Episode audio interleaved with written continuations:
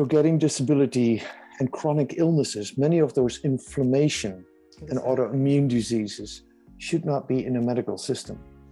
They're in, you can treat those with lifestyle choices. And then mm-hmm. there's this myth, and please help me debunk this. And this is something that we're going to together debunk that healthy food is more expensive. Healthy food is not more expensive. Tell and me about it. Yes. Healthy food is not more expensive. And this is a thing that is so fascinating because, you know, nutritionists and the medical system, and because individuals are that revenue stream within the medical system, you know, then, and the way we treat people and the way we measure also their ailments as well, we've been measuring them incorrectly. So, for example, you know, telling people not to eat potatoes. Potatoes are one of the cheapest foods on the planet. Mm-hmm. Hi, everyone, and welcome to the Eat Real to Heal podcast. I am your host, Nicolette Richer, and today we have a beautiful, wonderful, smart, inspiring, dedicated, world changing guest, and that is Bee. A Link. Now, Bee is the inventor of Alinker bikes, and you have to check out these bikes because they are incredible. They are a vehicle for social change, including Bee herself. And and Bee is the creator of the reverse design way of approaching the world. Bee is a paradigm shifter, edge walker, and developed the reverse designs life practice. So stay tuned for the show to learn all about that. I love the work that Bee has done in the world. She has traveled all around Africa, Afghanistan, the Sudan, Ethiopia, um, everywhere, um, Kosovo and Indonesia. And she has gained appreciation for building the power within communities as a re- result of her life changing work. The common theme behind all of these projects is connecting people which, with each other by creating meaningful work and social context through which people can actively engage. And this, of course, is all based on who we are as humans, and it's also based on who we choose to be. So, this is going to be an amazing discussion. More things that you should know about Bee. She was, she founded the Alinker Family Farm, which has been in existence for since 2019. And now the work that Bee is doing is com- to combine the Alinker bikes, an incredible technology that was designed to help people with mobility challenges be able to get out into the world, be mobile, be active, be adventurous, go places where they could not normally go due to having a disability. And now Bee is introducing nutrition as well as a major component of all that she does because you know and I know we all know that diet and disease are related. So, by giving people access to mobility, being able to get around, and also access to nutrition to reverse a lot of the debilitating chronic diseases that come from poor food choices or lack of access to healthy food, and also from being sedentary, well, we can help more people all around the world reclaim their health and realize their true peak potential. Super excited to have Bee on the show. Now, before we dump, jump into this podcast, I definitely want to let you know about what we are up to because we've launched our nutrition and detox coaching program. And I encourage you to sign up for that because when you do, I'm going to be teaching you through live coaching every two weeks for six months how to be able to coach clients to use food as medicine to reverse their chronic diseases. Who doesn't want to learn how to do that? You can do this program if you just want to help yourself. But guess what? You'll be so inspired with the science, the knowledge, the skills, and the art of being able to use food as medicine to successfully reverse chronic conditions like autoimmune disorders, um, diabetes, heart disease, infertility, and more. And you'll want to go out and support your community as well. The second half of the program is all dedicated to you launching your business. So, we're going to take you, even if you've never launched a business before, I'm going to teach you exactly how to do that for how to register your business name and how to build a website and do your social media and attract clients and also find your niche.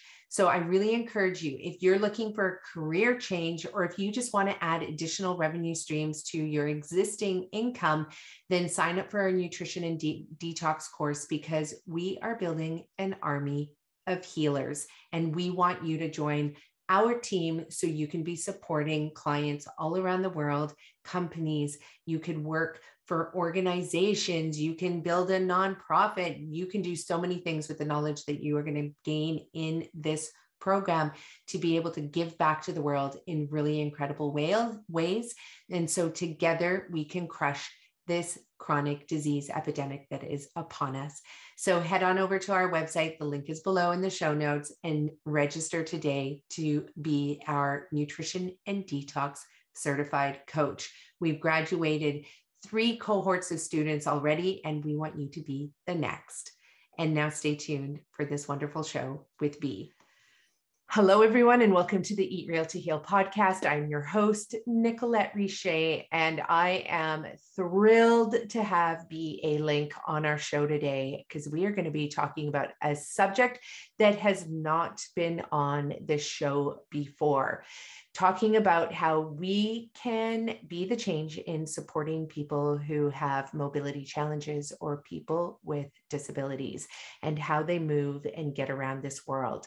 And Bee has managed to perfect the most amazing system, the most amazing tool, which she's going to tell us all about today. So, welcome to our show, Bee.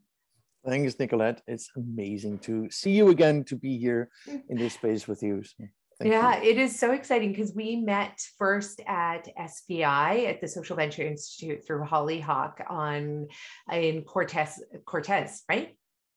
Yeah, seven, eight years ago or something. It must be. Yeah, that was something a while like ago. Yeah, mm-hmm. and I think your business. Were you still in the pat- patenting phase of the? I was still uh, in the uh, prototyping phase at that time. Yes. Right. Yes.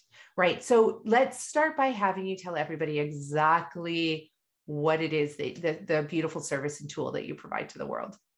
All right. So, service. Hmm. it is a service, and yeah, and a product. It, it, has it has become a service, I guess. As a as a company, we we are providing services, but yeah. So the the Alinker um, is a three wheeled walking bike um, that has two wheels in the front, one in the back, overarching frame with the seating assembly on top of it. And it's got Ackermann steering, same steering as a car um, to make it comfortable and um, uh, maneuverable. Um, I designed it not like most medical devices are designed as a technical solution for a body with a problem. We are not a body with a problem. We are whole human beings who mm-hmm. like to be engaged and active. Um, but this medical system treats us as a body with a problem, and it has a lot more added problems to it. um, and if, if there's one thing that I've learned in this in, in doing this company is that isolation is a way bigger problem than the physical stuff that people deal with. And the fact that this system drives people into poverty is kind of the biggest thing to deal with. Like, how do we reach people that have been dismissed and discarded into a corner of poverty and now have no say anymore, mm-hmm. um, no agency, no independence, and somewhere are in the, you know, uh, in isolation. And, and we don't even know about how many people are dealing with that because we don't hear them no we don't hear them at all and that's the hard thing is that you know in public health they have all these statistics on everything but it's true like if you're not hearing from somebody their voices are not being counted and heard and then of course we design these systems to support the people that do get heard but not the people that don't get heard. And what i'm so blown away by by the Alinker is the fact that you know, up until I saw your product, you know, the only thing I knew about for people who had mobility challenges or people with disabilities was you know a scooter or a um, a chair a wheelchair which really i mean the most amount of movement that they're getting when they're sitting on these is you know using their fingers to drive the the scooter or their arms for the wheelchair but their legs don't get any movement mm-hmm. and so that's and i'm just was so shocked that nobody had thought about this before you. And so can you go back to the beginning and let us know? I love the story of how you first um, thought about this. Mm-hmm. well the environment is an environment of liability. The medical system is like get used to the wheelchair at least nothing will happen to you because you cannot fall and that kind of stuff. Mm-hmm. but of course a lot will happen to you when you use a wheelchair and you can still use your legs but there's but you're appointed into a wheelchair. What happens to you is that you lose the rest of your mobility because what you don't use, you lose muscles, um, also balance and everything. You are likely to increase your weight when you're constantly seated. Um, you're likely to have increased chance for diabetes, heart disease. Um, about 80% of people that have disabilities are on antidepressants because that's how our society treat people with disability. It's not a nice zone to be in. And to be clear, people with disabilities is not uh, is is a lot wider um, than than what the IAC because a lot of disabilities are invisible, yet impact the uh, mobility. For example, neuropathy, um, chronic pain, um, arthritis. These are all things that that impact mobility. You don't see it um, and then it when it's not visible people don't know how to think about that. And i actually had people um, share with me that the Alinker is not just allows them to to to go out and to do things again but also allows them to talk about their invisible disability without any stigma. Because the focal point is a cool bike. Wow. What a cool bike and it is a cool bike. Like I saw a picture on, I think it was your Instagram of the bike next to a kid's scooter. And mm-hmm, it's mm-hmm. not even that much bigger than a kid's scooter, actually, like when you look at the length of it. And it just, it looks like a super cool, awesome device like you know something that i can see hipsters running around on and um, mm-hmm. and how very awesome to make something that is very cool for people who have mobility challenges like i just think that is brilliant and what I like about it is that it messes with the assumptions that people have about disability. Mm-hmm. It totally. what a cool bike! Why do you need it? It's like, well, I give you a clue. I can't walk, and they're like, "What? But you're so cool. How how can you be disabled? You don't look disabled." Is what a lot of people get. It's like, what does disabled look like, really? That yeah. says everything about your assumptions and not about what um, disabilities are. Yeah, because if you saw somebody, you know, on the seawall in a wheelchair, there is no doubt in your mind that they were injured or they have a disability. But if you saw somebody on the A, you probably wouldn't even link, look twice if you saw them on the Alinker, other than to be like, wow, cool bike. Where do I get one of those? Mm-hmm. And so it just immediately centers you into relationship with the individual from just a human to human perspective, as opposed to, you know, a mm-hmm. healthy, let's say, human to somebody who doesn't have health. And then that would automatically shift the conversation as well, the way it would begin. Plus, that people, we have um, um, people that use the Alinker that can barely walk, that mm-hmm. have MS or had a massive stroke, and they do marathons on the Alinker. I don't do a marathon on the Alinker, so who's disabled now? Exactly. you know, and that sort of really misses like messes with the assumptions and what is disability? I think our society disables people mm-hmm. because it excludes people but people don't live with live with different mobility and um, you know we move all different. That's okay. That doesn't mean i'm disabled. Yeah. You know but society disables you because society wants to label you. Yeah. And with that it disables you. Yeah just the moment we give a, a, term to people, like Martin Luther King always said that, like you call people slaves, now we can dehumanize them mm-hmm. and we can treat them as, as different humans, lesser humans or something. Same with disabled. If it's disabled, then you know we can put that away and not pay attention to it anymore and not be confronted with it anymore mm-hmm. like i think we're we're vulnerable creatures mortality illness um, disability is real in our life starts with mm-hmm. I. I can make my disability look cool by cool glasses but still a disability yeah. but is it and does it determine who i am no so you know um, messing with the with the assumptions is um, is important because we make way too many assumptions um, and judge people on that. Exactly. And I love how your background, because you have a background in engineering and design and lots of backgrounds, actually, which we're going to get into.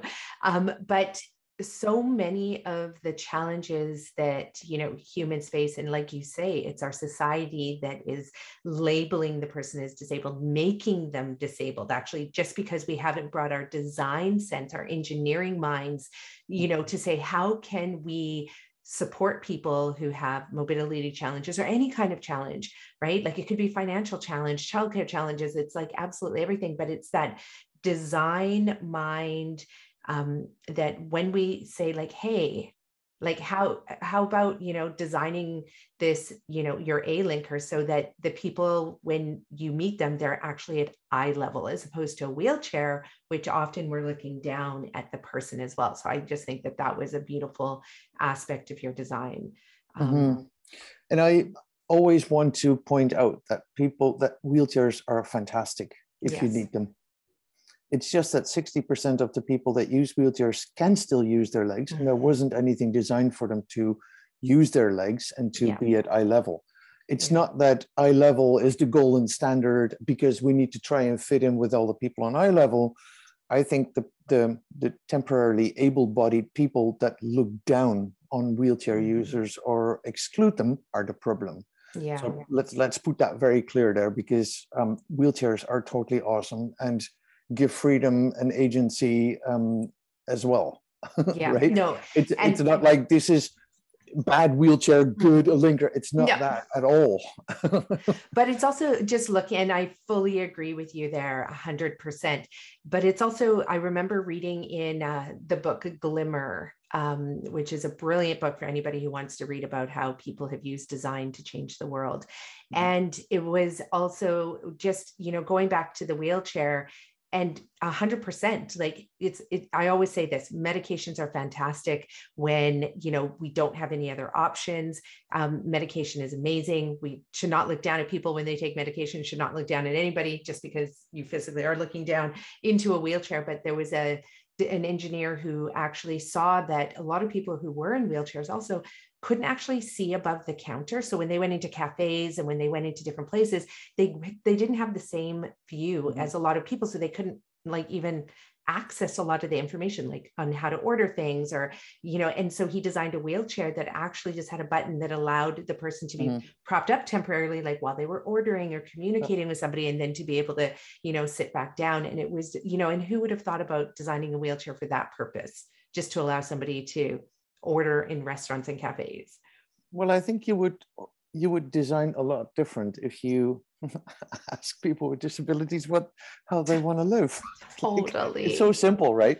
Like mm-hmm. somebody, I had a conversation yesterday with somebody, and she said, and this was about developing the linker for heavier people with a higher weight capacity, which we're working on. And she said, would you would you include uh, heavier people to get to these absolutely. Mm-hmm. Like that's what I've done with the linker. We like, if anything, I've listened yeah. very well to hundreds of people, if not thousands of people, by the way. Um, and so, yes, of course, heavier people are the core of, of, of for me to know what to design. Mm-hmm. Um, and this is, this is often the thing that designers have an assumption about what your problem is, and then they're fixing your problem. But mm-hmm. these are not problems like i i don't fix problems. This is this is and that goes to to my reverse design practices. I don't see problems. I do see that things are problematic um, but they're often symptoms of a system that is not designed for the well-being of us. So the same that goes back to what you what you said earlier.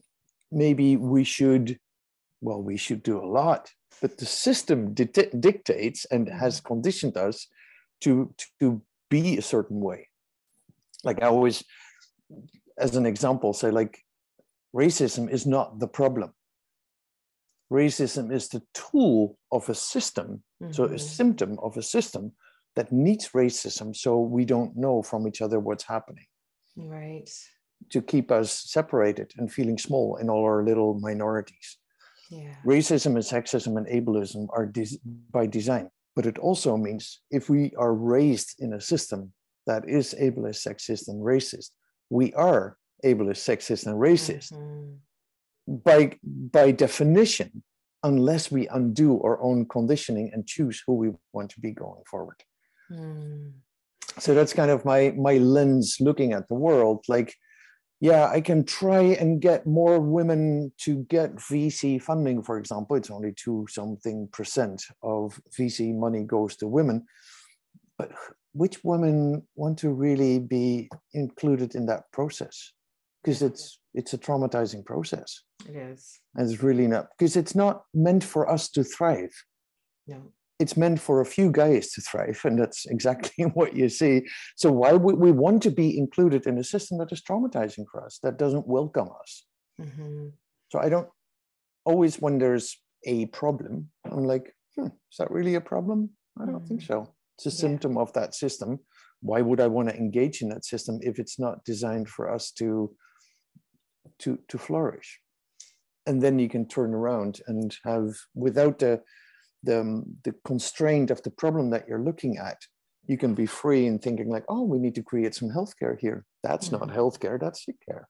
Yeah. And then you can turn around. It's like, what is healthcare? What is really healthcare that would support all of our health and wellness without exclusion? Right. And then you've got a very different way of looking at things.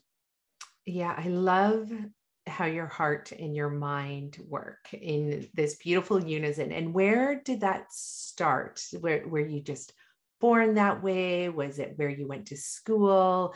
You know, you have been an advocate for social change, for inclusion. Um, you going back to even um, your time in Kenya as well. You have a background in woodworking. So tell us a little bit about that because I'm always just so mesmerized when I meet individuals like yourself that really have this massive, massive heart and desire to make the world better.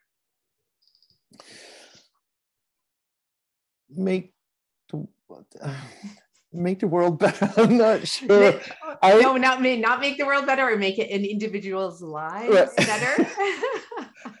or just create the world that I'd like to live in.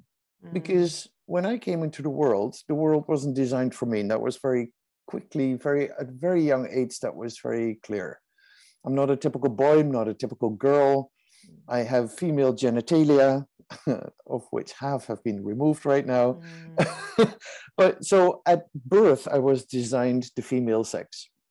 And then you're living in a world that boys get very specific messages and girls get very specific messages and how you're supposed to behave and what you're supposed to choose in school for your future and all that stuff is inundated with messages mm-hmm. that that force us in being in, into being conditioned to be that person in i think an economic model. We don't live in a culture we live in an economic model mm-hmm. of woman men children cornerstone of society marriage everything to that right? That's an economic model. And in that exclusive binary model there's a lot of people that don't fit there. Mm-hmm most of people actually don't know they don't fit there because they're so conditioned they think they fit there. But that's just the conditioning i think. I've lived in many many different countries non-western countries. And in every country that i lived there's more than two genders. Mm-hmm. every country including afghanistan to sudan where there is more than two than the than the solely binary system. It's only the western world the Western capitalistic system that has a purely binary focus. So tell us more about that, because I think this is something that most people living in a Western world will and who are progressive and open and saying, okay, there's more than just male and female. They think they're leading that revolution where explain what you mean that in other countries that are non-western there's more than one more than the two binary genders well let's stay in canada the indigenous people here have at least five genders. Depends a little bit on which which area of canada but on, on average there's like five different genders. When the colonists came they enforced the binary system there and went specifically after the um, uh, two spirit people because they're a threat to the economic model mm. i think everything and that the doesn't religious model and the religious model as well for sure mm-hmm. which nicely goes together you saw it in residential schools the colonist system with the church it's a perfect fit for uh, abuse and mm-hmm. because it is a model that doesn't allow anything but a assumed mainstream which is a big minority still. it mm-hmm. just happens to have the power, um, and forces people to to behave according to what is expected of them. But that's not who we are. Mm-hmm. And so, um, indigenous people have lived with multiple genders for thousands of years. And what are those genders? Can you define them? Well, there's the, the woman, the man, there's the two spirit, and there's two sort of in betweens.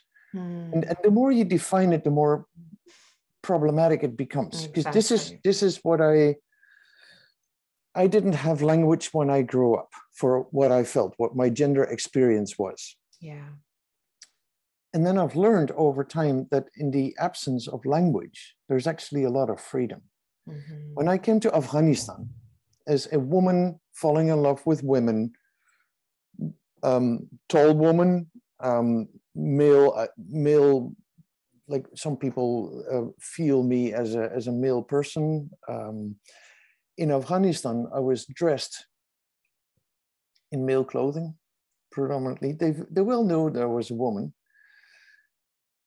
but they dressed me in male clothing. I'm in the construction industry, of course, as an as a mm-hmm. woodworker architect and I could live my soul in Afghanistan like I've never mm. lived my soul. And it was not because I'm an international woman, because other international women or men did not have that same experience. It's a gender, right? It's a gender thing that they recognize without wording, because the moment you say in Afghanistan, I'm a lesbian, they have to, you know, have an opinion. You force people to have an opinion the moment you give it a term. So I have actually learned that the absence of language gives me freedom to be just me. Yeah. And I've yeah, refused to, to, to adapt any kind of language. And if anything, two spirit would be the closest to me, but that's not my term to use. That's mm-hmm. an indigenous term here. And I do not want to use that or or appropriate that because it doesn't that doesn't make sense. Yeah. Um, right. So but any other culture. And deep down, I think we were all indigenous people somewhere yes, until exactly. the capitalistic colonizing system um, um, started colonizing the world and, and create, came with an economic model to take over cultural and communal systems. That's where I think we got a little bit lost, we as in the white Western world, um, in, in, in trying to live an economic system rather than a communal system. Then it became transactional because we've got an economic thing instead of a relational thing, which is community and you look after each other. In the capitalistic world, we have been we've been made to believe that I as an individual individual is more important than the well-being of the community. Mm-hmm. How on earth can we live that way? That is completely like you just say that out loud and then it's like, what? I know. But then you can have people that say, like, I want my freedom, even if it's over the back of other people, because I have learned that my right is bigger than the well being of the community. That's not freedom. Freedom comes with responsibility to a community that you're part of. The community gives, the community takes, but you are together making sure that this is a good environment for everybody in it. We've completely lost that in the Western Mhm. world. Yeah, and I feel that so deeply. I mean, I already have, you know, I have three children that again, even just labeling them my children doesn't even feel right because they are, you know, they are children, humans of this beautiful world that we live in. And I'm not the only one who raises them. I mean, my community raises them.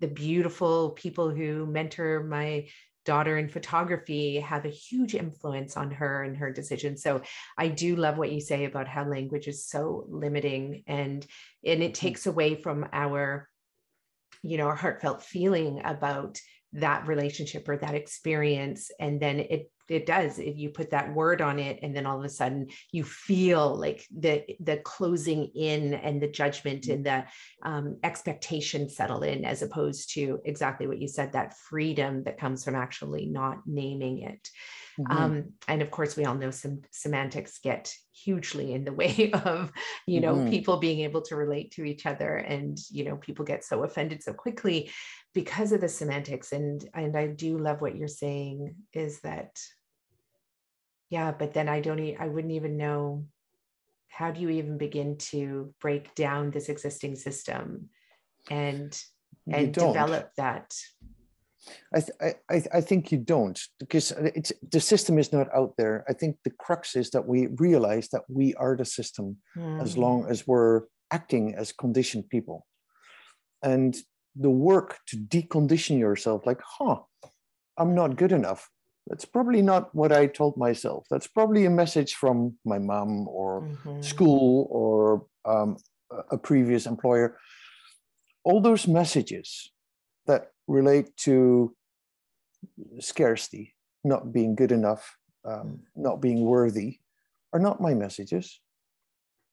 But you have to decondition yourself to start learning to trust what we actually deeply know in ourselves. We have a deep knowing of what's wrong and what's right.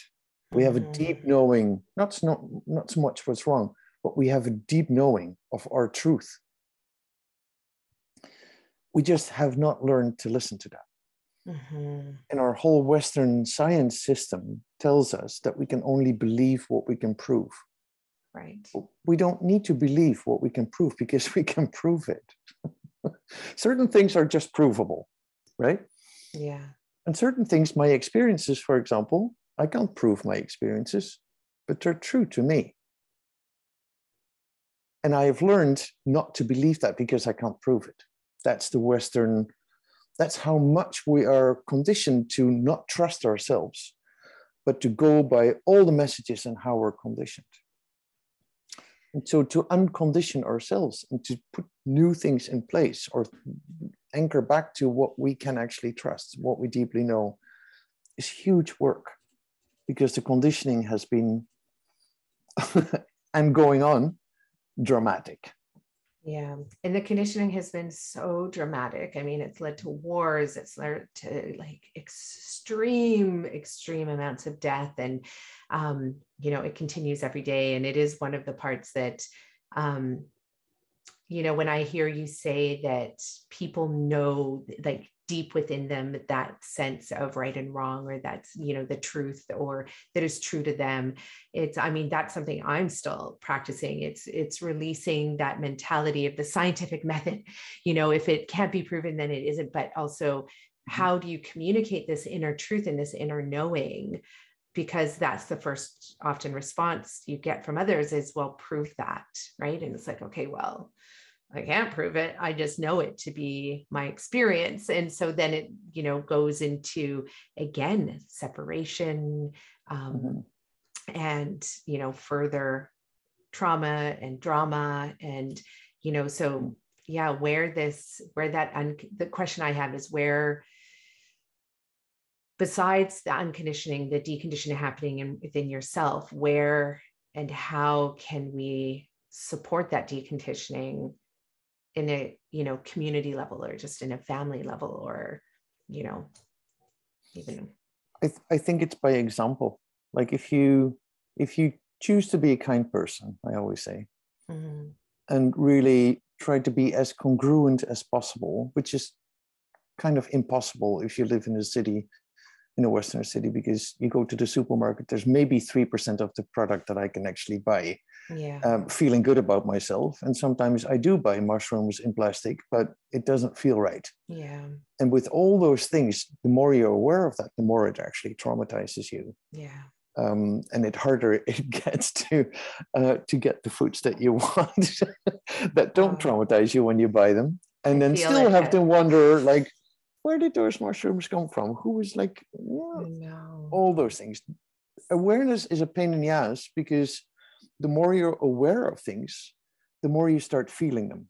Yeah. And, and this is where the crux is. And if I decide to be a kind person and, and as congruent as I can be, I don't focus on the systems. I recognize and acknowledge the systems. Like, because sometimes people say, like, oh, you think so much outside the box. And I was like, that's your box. And I, I get that. I, I acknowledge that that people live in a box, but it's not my box. So I don't live Right. outside of the box. I just live me Right. and by like the whole system is based on scarcity there's no time no resources we know like we're always in shortage of everything and then we don't feel worthy of course because we're all stuck in those minorities i think the crux to get out of that to change systems is to acknowledge that that is the system Mhm. and acknowledge that you don't want to be part of that or sustain it or maintain it by every action that we do, by every grocery shopping that we do. Um, and then turn around. So, like, I want to imagine a world that I would like to live in. All I can do is, is, is, is create a community that I rather live in than the world that I was confronted with when I was born. And by by creating something that is imaginary and dreamy and then manifests becomes really attractive to the point that a person called me a while ago and said like i apologize. I don't have a disability but i'd like to be part of your community. Can is that possible? Mm. and then i said well we don't hold it against you that you don't have a disability so yes of course you're but this is the thing. Isolation is a bigger problem than most of the physical stuff that people deal with if people are not acknowledged they don't exist Yeah. and that is dramatic, traumatic, and dramatic. yeah. Everybody needs to be acknowledged. And you know, Nicolette, it's for free. I know. It doesn't cost anything. Oh, Right. and this is the part I think, you know, we're all struggling with on a daily basis is to simply just acknowledge our own existence, acknowledge our own being, our own thoughts as valid thoughts just because they are a thought that originated from within us. Um, yeah, and it is a struggle. I mean, to to see yourself and then also be seen by others. And um, and there's a definition around what that means to be seen, right, by others as well, as opposed to, yeah. So that is something Mhm. I yeah, my heart definitely aches when I think about how many people are alone and lonely and literally alone. Um, they don't have anybody coming to see them. And especially now with COVID as well, we have so many people in you know homes retirement homes that are not allowed to see their loved ones their loved ones can't come in and i'm like this is what we are doing to people now um, this is you know that is a system that you know we've collectively created and we see it more than ever now during covid how um, i mean it, it's absolutely asinine what's happened And I think it was always there. It just got illuminated by the pandemic. exactly But in the UK, um, for example, there is now a ministry for, before the pandemic already, a ministry for suicide, a ministry for homelessness, a ministry Mm. for isolation or loneliness, and a ministry for homelessness. Did I say that? yeah or something. homelessness Anyway. yeah Those are not problems to fix. And by creating ministries and focusing on the problem of homelessness, we'll never solve the problem of homelessness because it's not a problem to fix. It is a, a symptom of a system that doesn't give a crap about people because it Mhm. measures in money. yeah And if we don't have an economic value anymore, we're discarded. But the economic value can also be redefined. Like me as an employer, we have half our team Alinker users, people that were unemployed before except for one who who did have employment.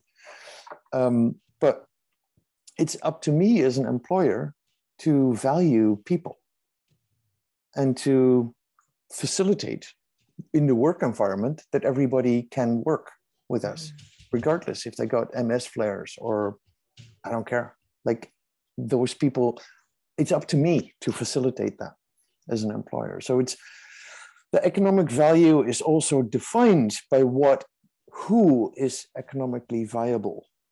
Like women clearly are only 23% less viable because that's the the salary gap that's there. I mean it's it's it's right in front of us how we're being valued. I know and so that system values us that way. Why do we want to engage with that system? I know. And, versus and, if we were to value people simply just for them being them or value them for i mean the the kindness that they you know share with other, others and the care that they're able to give to others. And i mean just imagine what our society would look like if mm-hmm. you know we valued people and things like that versus um yeah simply just for existing as well and taking the time to learn about the beautiful gifts that they have as well like that's the part that i uh, you know, we're just moving so fast all the time. And I'm always so surprised. I love when I talk to somebody and they tell me about, you know, the beautiful things that they've done, or just taking the time to even learn more about you and and knowing that you did woodworking in Kenya with, you know, street kids. Mm-hmm. And how beautiful of an experience was that? Mm-hmm. Yeah, that was special. That was very special. And where did you mm-hmm. come up with the idea for that? Um, well, it started when I was very young, when I was five or six, and my mom lost me, didn't know where I was. She learned to go to the next piece of scaffolding where I was always hanging with the carpenters. And so that was that was very young. I love woodwork and um, I've, I've I've become certified woodworker. And then my back couldn't hold that physical work. Um, so I became a restoration architect um, still with with the woodwork focus, um, but not in the execution as much, more in the design uh, design and, of the restoration. Um, what was the question? I just wanted to share. I, I would love to just hear your story just about how you ended up in Kenya doing woodworking with mm. with oh, yeah, that lived on the street. Yeah. Um, I was a restoration architect in the Netherlands and um, getting a good career, having a house, having a job, or a car, like, you know, all the things that are expected. And yeah, everybody was like, oh, you're finally getting somewhere. And I felt more and more unhappy. Mm-hmm. I was like, this life is living me. And I'm, you know, my mom took me on a trip to, or I went on a trip with my mom to um, to um, uh, to Florence. And as an architect, of course, I studied Florence and and Italy, Italian architecture, and da da da. And one moment, one of those things that we visited was the big Medici Chapel, and the Medici Chapel is an sort of obscene um, illustration of what we can all do because there's like all the, the the paintings with heavenly blue against the dome. There's the golden um, rims around it. There's the massive um, uh, marble statues and then there's this incredible marble mosaic from all over italy the most beautiful really and altogether it was dead ugly. Because it was a show off of wealth and it wasn't anymore about like we re- like if you go to the small medici chapel that is made by michelangelo it's very sober and it's it's the first first things of mannerism and it's like tangible and you can feel it mm-hmm. as like wow it's so subtle it's so beautiful and go from there to the big medici chapel and it's like oh my god this is like it's an overkill of right. stuff because it was showing off wealth as the bankers, the Medici were. They just wanted to show off all their wealth, which also allowed artists like Michelangelo and whatever to be known and to to build their and to to make their art so it had it's not just negative. Right. um, but so i was standing in the middle of the medici chapel pondering on show off of wealth and i was like that's the people that i work for currently in the netherlands. I just made a um, a bathroom that they asked me to to make a bathroom of a hundred thousand dollars guilders at that time, but like dollars.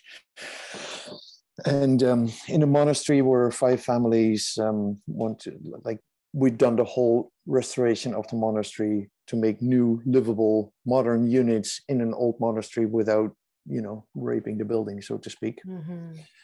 And um, and one family had asked me to keep the bathroom untouched because they wanted to give me a special assignment. So a hundred thousand dollars and with all the force in the world, I only spent 86,000 guilders. And they were unhappy because now they couldn't tell their neighbors that they had that now they couldn't tell their neighbors that they had a hundred thousand dollar bathroom.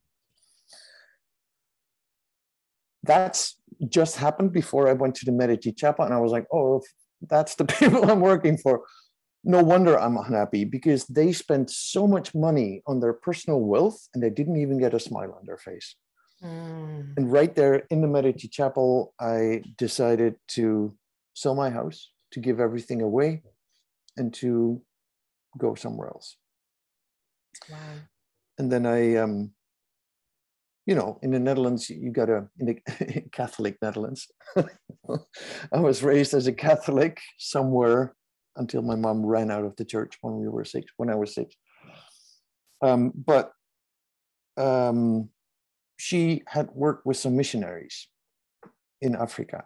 And Africa is under the Netherlands, and that's a very direct line. And I was like, I'm going to go to Africa. So, long story short, I ended up in the slums of Kisumu in Kenya. And I never prepare anything when I go somewhere.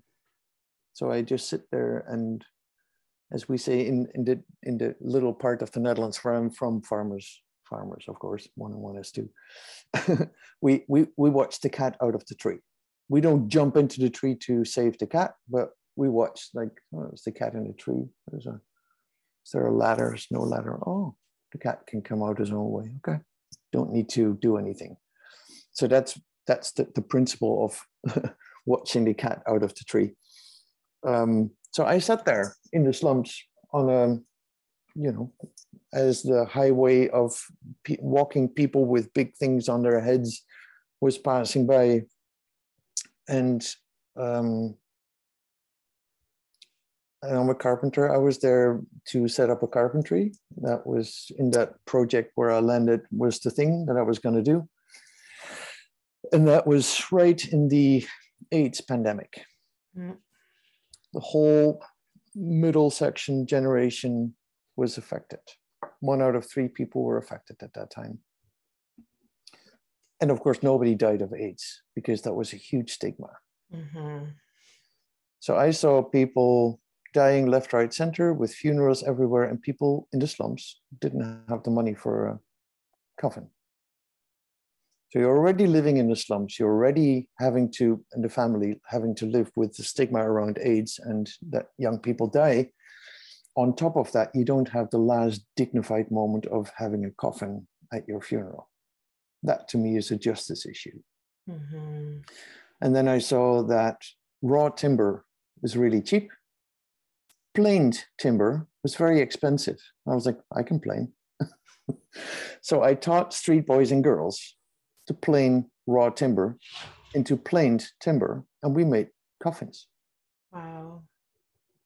Very cheap coffins, but people had coffins. coffins. Nice coffins too, of course. But that's that's kind of like just looking what's there, combining things, not adding anything new. Um, especially not as a European coming to bring, you know, helping the poor mm-hmm. Africans. I, yeah. Screw that. Like I learned so much in Kenya. The joy that people had together, we had so many parties in the in the slums of with dead poor people but the clothing was nicely ironed stacked up mm-hmm. beautifully done like in tiny little huts people were happy were proud of who they were something that we westerners have not learned right so I was yeah. like, oh my God, how can you live with so much pride? Like they were dancing, they felt free in their bodies. I was like, I've learned so much there. Um, and that's all the messages that we have in our heads that we're not good enough, we're not worthy, all that stuff. And I started seeing the, that conditioning when I when I went to countries like Kenya or Afghanistan. Um, how much we have to learn when we talk about our authentic selves, you hear that so often that people say, oh, bring your authentic self. We have no idea. No. We have no freaking clue what our authentic self is because we haven't even started exploring that yet. Oh, I hear you there. And that's something, uh, you know, this past year, I've been spending a lot of time on that question and, you know, what is my authentic self and trying to separate myself yeah. from which I don't know if you truly can, but there's a level of awareness that can arise where you really do see how, you know, you're a product of your family, of your society, of, you know, and really just trying to understand what you know and, and and taking almost i sometimes wish i could take my brain off my out of my head and move it over here so I can just feel in my body because that is where I know my authentic self lies. Um, but it is, it's so challenging it's so challenging and of course mm-hmm. because it's all tied into so much that happened before you know while we were so young as well you know like i have this just like driven desire to to help people with chronic diseases heal and just to, to feel their bodies free of pain and to feel their bodies um, you know, be able to move and, you know, when mm-hmm. they have a desire to walk long distances or run or to, you know, do a marathon, but they're not able to do it because they're they are they have these chronic health conditions that prevent them. I mean i just have this drive to them i'm like let's work together and you know mm-hmm. to help them realize that. But where does that even come from? Like i question like is that my authentic authentic self? You know i watched my mom grow up always helping people and you know giving so much of herself that i do the same thing. And i push myself past the point of even forgetting to take care of myself to be in service mm-hmm. of other people. And i was like wait that doesn't seem right. That can't be my authentic self because I'm pretty mm-hmm. sure my authentic self would take care of myself first too. You so, only need to take care of yourself when you're giving. Nature is not reciprocate, reciprocated in a mm. society that only takes. No, exactly. Right? I think the giving is like giving is healing. It is. It really is. But giving in a society where everybody else takes you run on empty. Mm-hmm. Now you need self care. Yeah. But in a in a community where everybody gives, you don't need to look much after self care because the community looks after you. Yeah. After after after our care. Right. And that's where the scarcity mindset comes in because I see that all the time too. It's like I can't give, I can't give, I can't give because you know I'm I don't have enough time, I don't have enough energy, I don't have enough. And I'm mm-hmm. like, my first response is actually if you start to give, you will yes. actually develop time you will develop energy you'll develop resources because your mind will also you know come up with these amazing solutions to the lack of time lack of money lack of resources lack of everything. Because and you can resource each other. Exactly. Right? Exactly. It's incredible. I'm yeah. i'm part of the uh, SheEO network. I'm a I'm, I'm one of the ventures of the second year here in canada literally changed my life because you're going from a transactional world where male investors say like you need to suffer a little bit harder because the risk for us is too big to being surrounded by thousands of women that say like we believe in you. We yeah. want you to be successful. What do you need? Yeah. Everything changes. Everything. And you yeah, can just relax because being and it's i think it's it's it's connecting with um, other people that also want to build a community like you want to build a community where you're when you can live on the basis of radical generosity because we are radically generous creatures we are that resonates with us but if you're in a system where there's no where you only have the transactional thing. I give you something and then I'll give you the invoice for it too. Yeah. right. That that's not a relationship. And we are relational creatures. Mm-hmm. So anything that's transactional, I'm like, like I built my company on partnerships. With the whole manufacturing in Taiwan, we've never signed a contract. Wow. But we do have a relationship.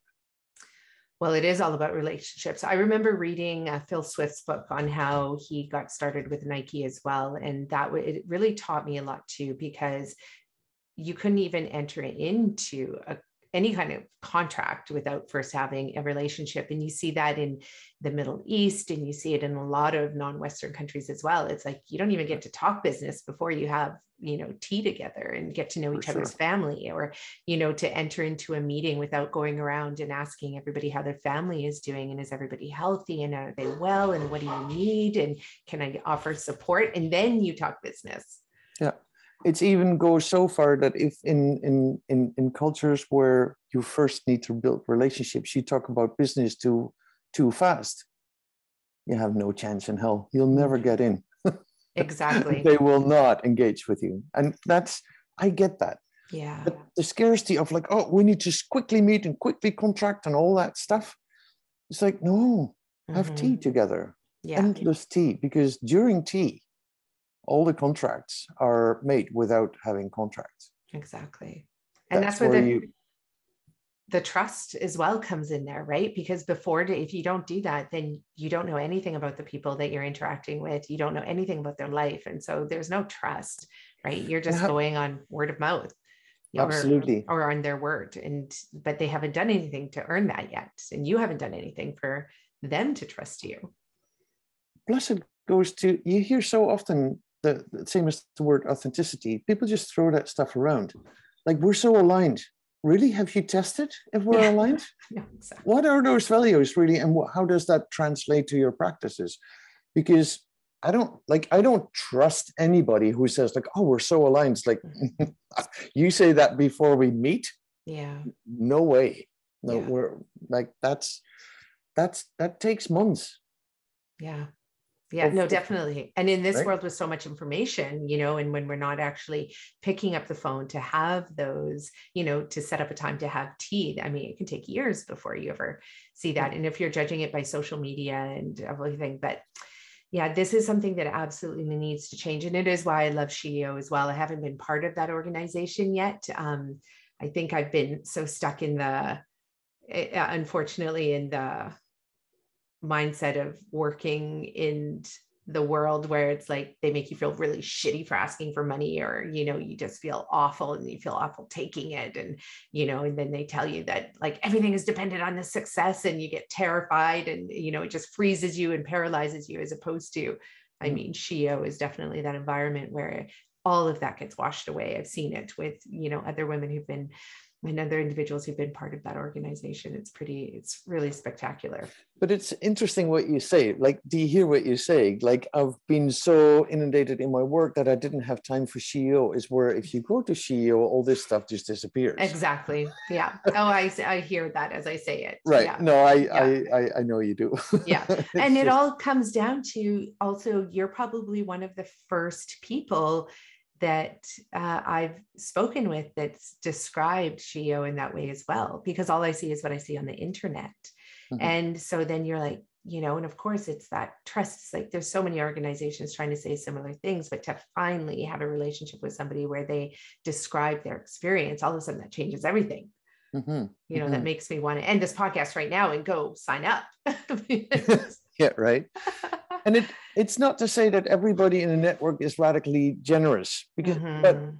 everybody is on a journey to become more aware yeah, open to become more aware like who are we in this world and how can we become more uh, radical generous with each Mhm. other because the, the deconditioning is a massive job Mhm. but at least in that network there's an awareness about conditioning and an Right. awareness about like how can we decondition with each other and how can we build something else because people don't want to change if you just decondition you've got no alternative if you Yeah. build alternatives dreaming ident- uh, imagination and whatever then people are like oh i'm attracted to this and oh now i can change that too Now I can let that go because there's an alternative.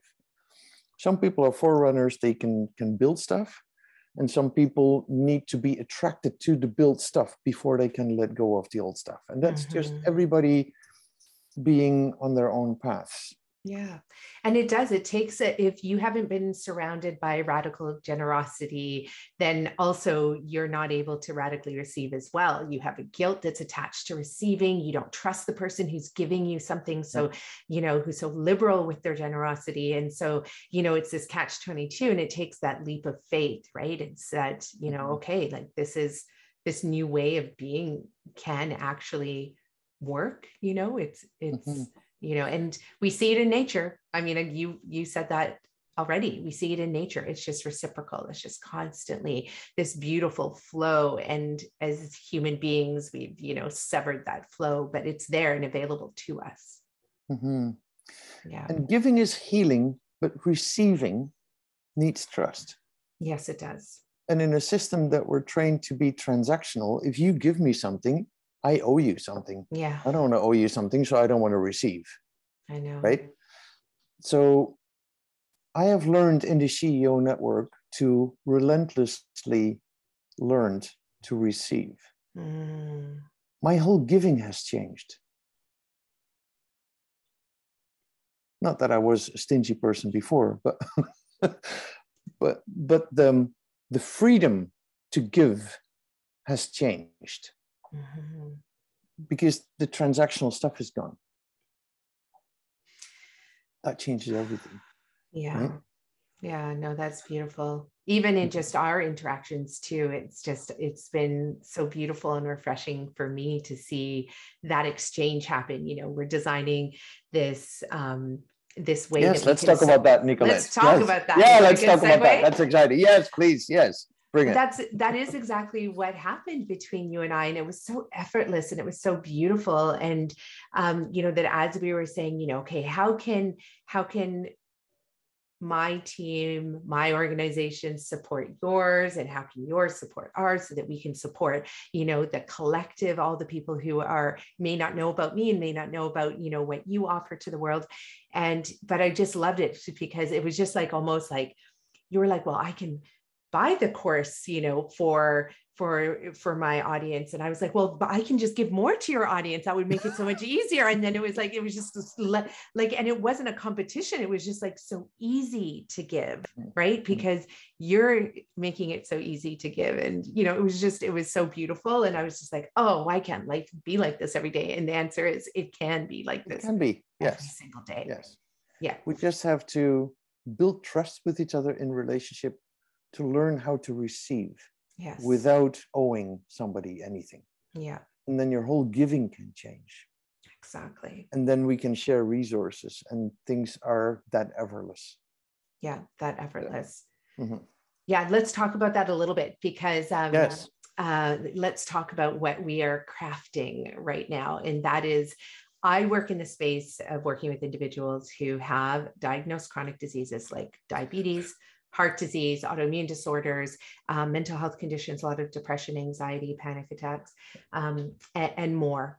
Um, and you're working with individuals who have mobility challenges um, and people who are disabled. And so you've you know created the Alinker which allows them to you know be able to get around and participate in all of these beautiful ways whether it's you know just going to the grocery store and being able to move your body or and being fully supported in the snow. That's what i also love about the Alinker is that you can use it in all weather conditions. Um, and, you know, and then when you had said, well, I really want to, you know, that you're moving in that space of where food is also important as well. Mm-hmm. Right. And for me, you know, when you reached out to me, I was like, of course, the Alinker is so perfect for so many of my clients because, you know, they do, they have to use food first to get to the place where they can move the body. But if what if we had the Alinker and food come together? Like mm-hmm. just that healing would just be like explosive and happen so much mm-hmm. faster. And so now mm-hmm. we're talking about creating a program where we can, yeah, support each other, which I think is fantastic. Mm-hmm. It was so interesting when I met you seven, eight years ago. You were only about food, and I was only about mobility. Mm-hmm. You have added mobility and moving and active um, being active Yeah. to to your whole program with the 22 million um, tour. Strong. Yeah. The tour. Yeah. My run bike Tour, across Canada and helping other people get uh, mobile and active. Yeah. Exactly. And so, in the times that I, in the years that I've done the Linker, I always talk about that sick care system that is, you know, takes care of sick people. You can question how much that needs to be focused on medication, but it's definitely not a healthcare system Mm-mm. because it reactive and it kicks in once we're sick. So that's a sick care system, not a healthcare system. But Yeah. the moment you call it for what it is, you can recognize you don't have healthcare. Mhm. And we break down healthcare. We have over time broken down healthcare in mobility, community, and healthy food.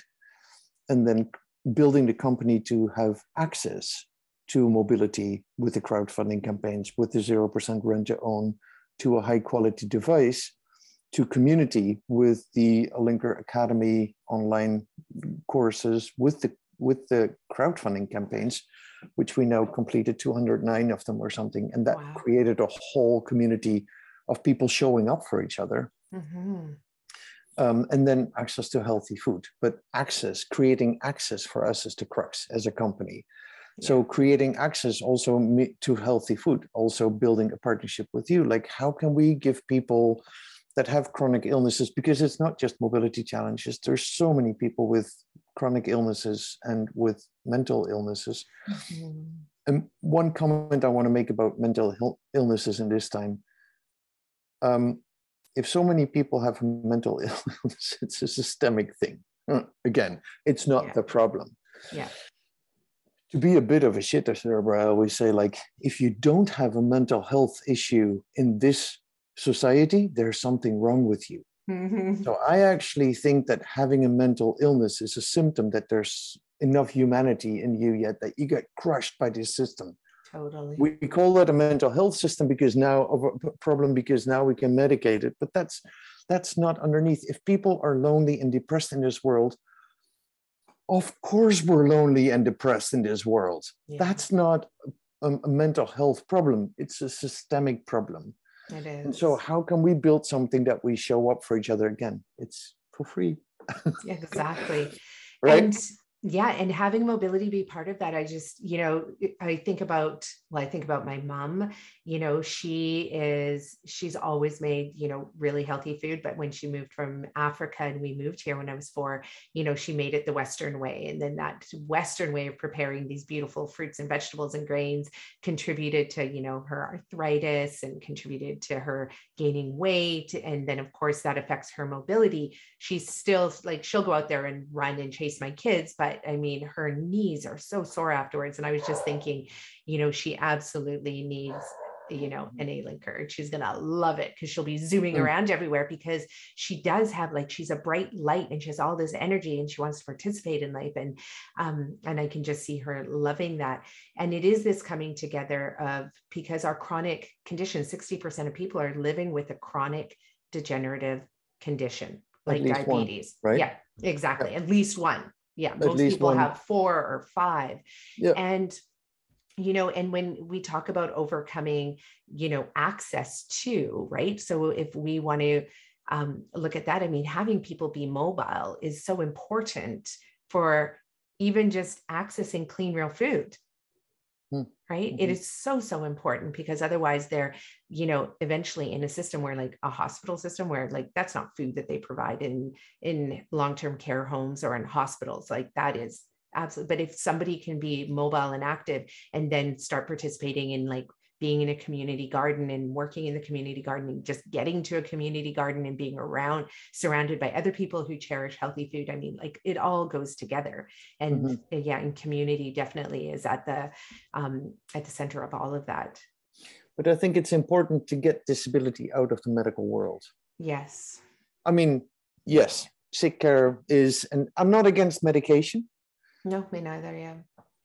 But it has to be sensible. And at the moment, it's not sensible. no And it is a massive overkill of writing prescriptions before you actually understand who that person is or what their poop looks like or Yeah. what they're eating or how much they're moving. exactly You know, that should be the first questions and trying to get to know somebody to get a comprehensive idea of who that person in that body is and and what might be related to each other or to the environment that they live in before you just describe medication. Oh, yeah. And at the moment, it, it feels like a system where sick people are the revenue stream of the systems that make money. Exactly. With subsidized food industry feeding pharma. That's the short of it. Yeah. And that's not a conspiracy thing or whatever. It's just living in a society where we measure everything with money. That is the result. It's not by design to use sick people as revenue stream but mm. if hmm. you measure everything in money this is the result yeah. people become the revenue stream sick people become the revenue stream of the pharma industry and it's sad yeah. that's not that's so the solution instead of trying to fix the healthcare system that isn't a healthcare system it's very effective right now as a sick care system mm-hmm. So getting disability and chronic illnesses, many of those inflammation and autoimmune diseases should not be in a medical system. They're in, you can treat those with lifestyle choices. And then mm-hmm. there's this myth, and please help me debunk this. And this is something that we're going to together debunk that healthy food is more expensive. Healthy food me, is not more expensive. Tell and me about it. yes. Healthy food is not more expensive. And this is a thing that is so fascinating because, you know, nutritionists and the medical system, and because individuals are that revenue stream within the medical system, you know, then and the way we treat people and the way we measure also their ailments as well, we've been measuring them incorrectly. So, for example, you know, telling people not to eat potatoes potatoes are one of the cheapest foods on the planet. Mm-hmm. Okay. Mm-hmm. We have doctors out there, researchers out there, and nutritionists out there who've told people for the last decade stop eating potatoes. Meanwhile, potato is the number one food that my clients eat on the therapy. They can eat it two times a day, three times a day. They can eat all the potatoes that they want. They can just only eat potatoes if they wanted. And they will be healthier and free of their disease if they just did that, even. Okay. Mm-hmm. They're the cheapest food on the planet. Yeah. Oatmeal right? We have everybody telling everybody, don't eat grains and don't eat this and don't eat that. And oatmeal, my clients eat it every single day. And it's the cheapest food. You know, you can buy a 50 pound bag for like $33 actually from the grocery store. It's the cheapest food.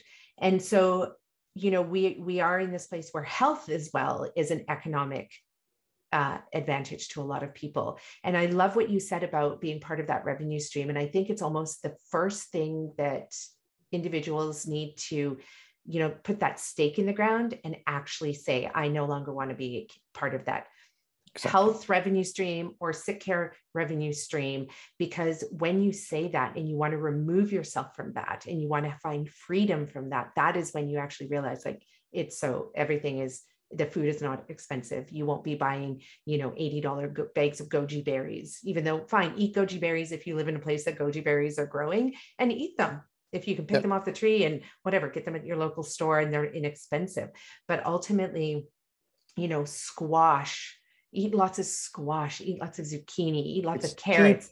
It's cheap. Healthy. Yeah. No, and you don't need to add the expensive olive oils. Like everybody, you know, treat all treats olive oil like wine now. And you don't need to add any oils at all to your food. And the food will be mm-hmm. actually even more delicious. You don't mm-hmm. need to buy that expensive pink Himalayan crystal salt. In fact, no salt is what liberates my clients from their chronic conditions. And it's knowing that you know it's it's not sodium we need it's potassium. And potassium comes in abundance from these very inexpensive foods that are in abundance all around us no matter where you are on the planet.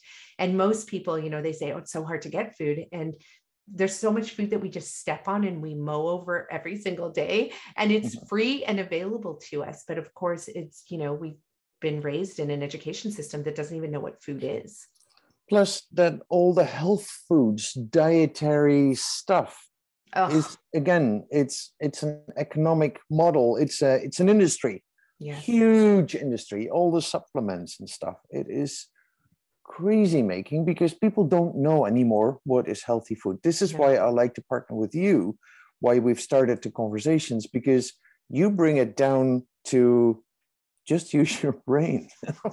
yeah. like it's right in front of us. Yeah. Right?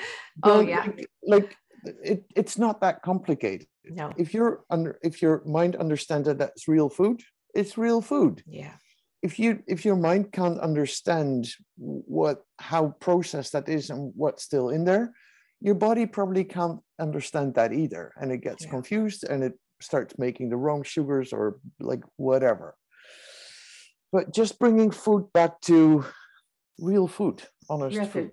Yeah, and it is it's about that decolonize decolonizing our food Yes. system really because Yeah. it is through thinking that we need flour to make these beautiful cakes to make these you know eh, different pastries that are so expensive on a shelf and and ultimately I mean you can use the whole food the whole grain the whole everything and you'll get a meal that a you don't need to eat as much because it's so filling because it's so nutrient dense and so then you're not in this constant starvation mode where you're just like filling your face with whatever's in front of you because your body's looking for nutrients. It's so beautiful. So you spend less time in the kitchen, which Mhm. spending time in the kitchen, we need some people to spend more time in the kitchen, but Mhm. ultimately, you know, we you can spend less time in the kitchen, more time with your family. And so it's about freedom in all areas. It's your Mhm. bank account becomes free, right? Your grocery bill is probably the most expensive, one of the most expensive bills you know that a lot of people have right now um, next to their mortgages if they're you know if Mhm. they can have a mortgage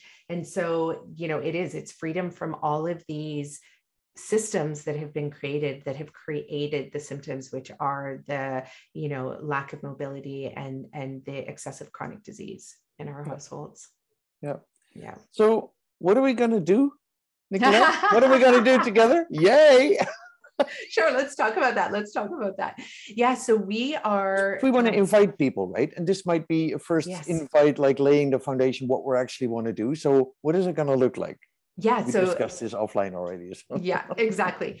So we are going to be offering a course. So it's a five week program. It's actually a six week program, but you'll have access it to you know for life. And we're going to be inviting people to participate in that program. I'll be meeting with everybody once a week um, to answer any questions because there's so many questions that come up around food, right? Like, should I eat this? Should I eat that? And we're going to be dismantling all of that. So it'll just like you said at the very beginning of the show, that you know within yourself what is healthy food. And we want to get people to that place where they just know it and their body craves it and it just loves it. Like your brain's going to light up. It's going to be beautiful.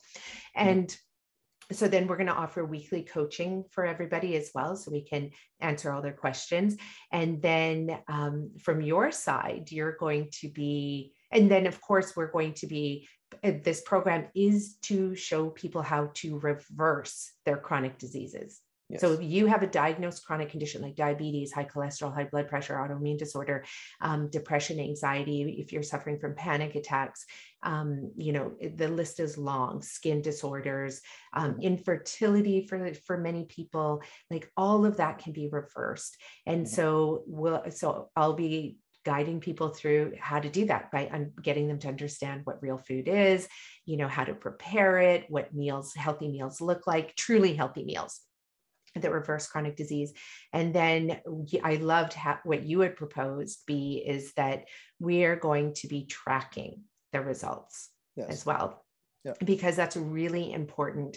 And so tracking those results so that we can see before and after Mhm. what that looks like. So lab results, everything, keeping the data on that, seeing how people can go from completely not being able to move their bodies and then within a few weeks being able to go for hikes and walks and you know or you know in in some cases if they need the Alinker being able to actually use it and feel really really good being out there um, you know in their bodies free of you know their arthritis and and and chronic pain I've I've got a few people in our um, in our customer base uh, in our community who um, have reversed their diabetes or pre-diabetic condition i love this just with the Alinker just with activity. Imagine if you add mobility and better food choices. Mhm. Like I, I can't wait to to prove that it's not that hard. And we can Oh. do this together. Exactly. And as the Alinker, we will we will we will pay for this course or get it reimbursed after you've done the six weeks or get a big discount on your linker or something. We'll figure out something that we will subsidize for you to to do this course with us because i can't wait to get 10 20 people or whatever that that's going to be mm-hmm. show like you do this that is possible yeah. And now we measure, like for example, the Alinker is two and a half thousand US or something. Yeah. And a scooter is two and a half thousand US. If you see them in the metaphor as the sick care system with a scooter that has a lot of side effects, right? All those yeah. side effects, they they cost money. Never mind your health or happiness. Oh yeah. But beyond that, it costs money. They do have implications the one-time investment of the Alinker could have no or less uh, oh, side effects, right? So the, the, the initial investment in getting a device has different cost to it. Food, same thing. Exactly. You have the, the bad food or the real food.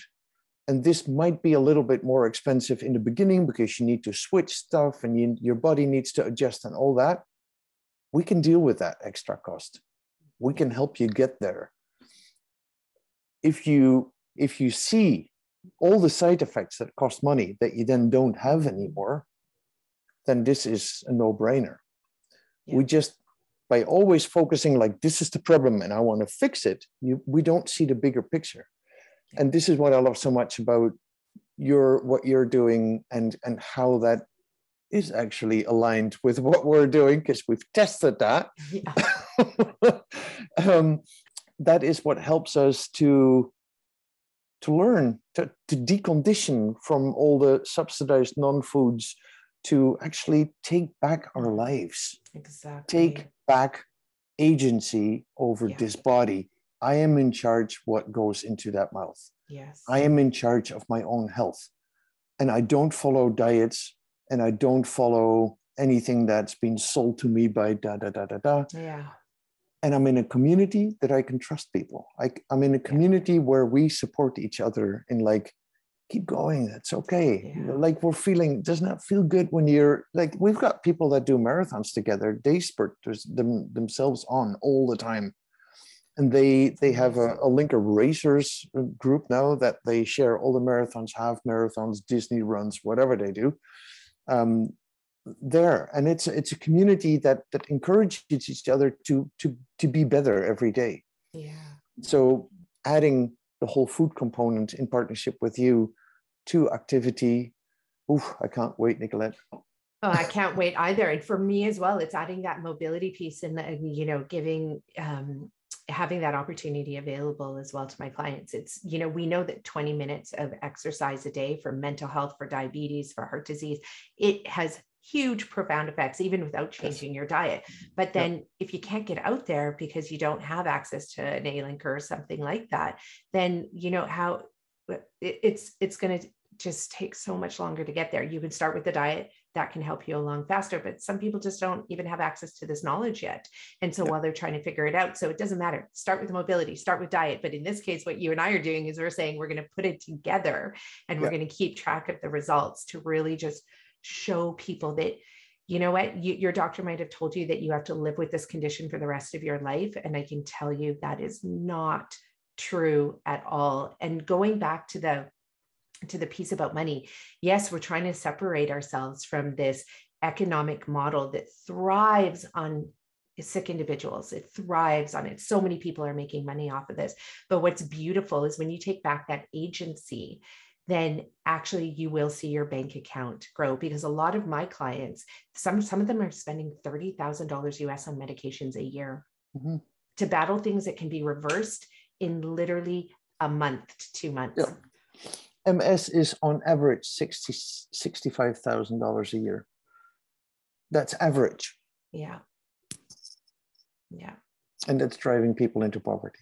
Into poverty. They're remortgaging their homes. They're choosing to not take certain medications. They're mm-hmm. choosing, you know, and of course, then life expectancy goes down. They're not participating with their family in the stress too on the body and and the mind, you know, from from bills like that. It's yeah terrible. Yeah. It is. It is. And then lastly, Nicolette, um, on the 6th of April, Mhm. you are my special guest in the Zoom call that we do about what is real food, Yes. what is real healthy food, is food Mhm. medicine. yes. We have a, a series of five Zoom calls about sort of systemic issues beyond the linker.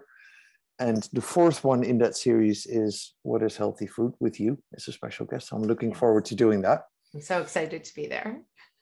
And Yeah. in the meantime, we will um, announce and, and ask people who want to commit to six weeks of doing the course together. Yeah. We do need a commitment from people to really follow through. It's like, oh, it's nice. We're going to try that. And after the second week, oh, I don't have time for that. Yeah. Don't need that. Real commitment. And you will lay out all the things that people need to commit to Exactly. and then see if we can um, round up a group of people that are like, let's do this together Exactly.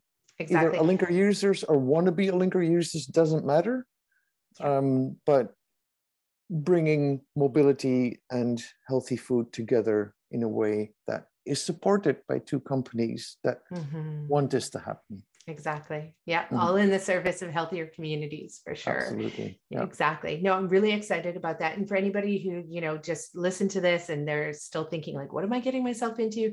Please know this is not a fad diet trend. This is not a diet or a cleanse or anything like that. This is actually just understanding how you can use food so that it is just part of your lifestyle forever. Everything you learn is, you know, what you'll be then teaching to your families, your neighbors, your community. You know, it's not something you just, you know, can buy in a kit on a box on a shelf anywhere. This is literally learning about what real food is and its power to reverse chronic disease. there we go That's it. yes. yes This was good, Bee. Oh my goodness. i love it yeah i'm looking say- forward to that nicolette and it's Mhm. um, i'm super happy that we did this podcast so we sort of launched it out in the world Yes. And Yeah. then uh, follow up steps on the 6th of April. People can sign up for the newsletter on alinker.com. Under community, there's a drop down menu with newsletter. There's also the archive of the old newsletters. And I sent you just a few ones in the in the in the in the, in the mail so you can um, review them. Amazing. And just for anybody who knows, if you're listening to this, 80, we, we are in 87 different countries around the world. You can go directly to the Alinker site and you can order an Alinker and it'll be shipped to you, I believe, anywhere. Is that correct? Um, yeah, well, in principle, yes, we can ship from other countries to, but shipping costs are a little bit crazy. If we don't have distribution in that country, we Okay. have shipped and we do ship um, linkers. We always try to make it work. Okay. Yeah. Okay, that's good. That's good. Amazing.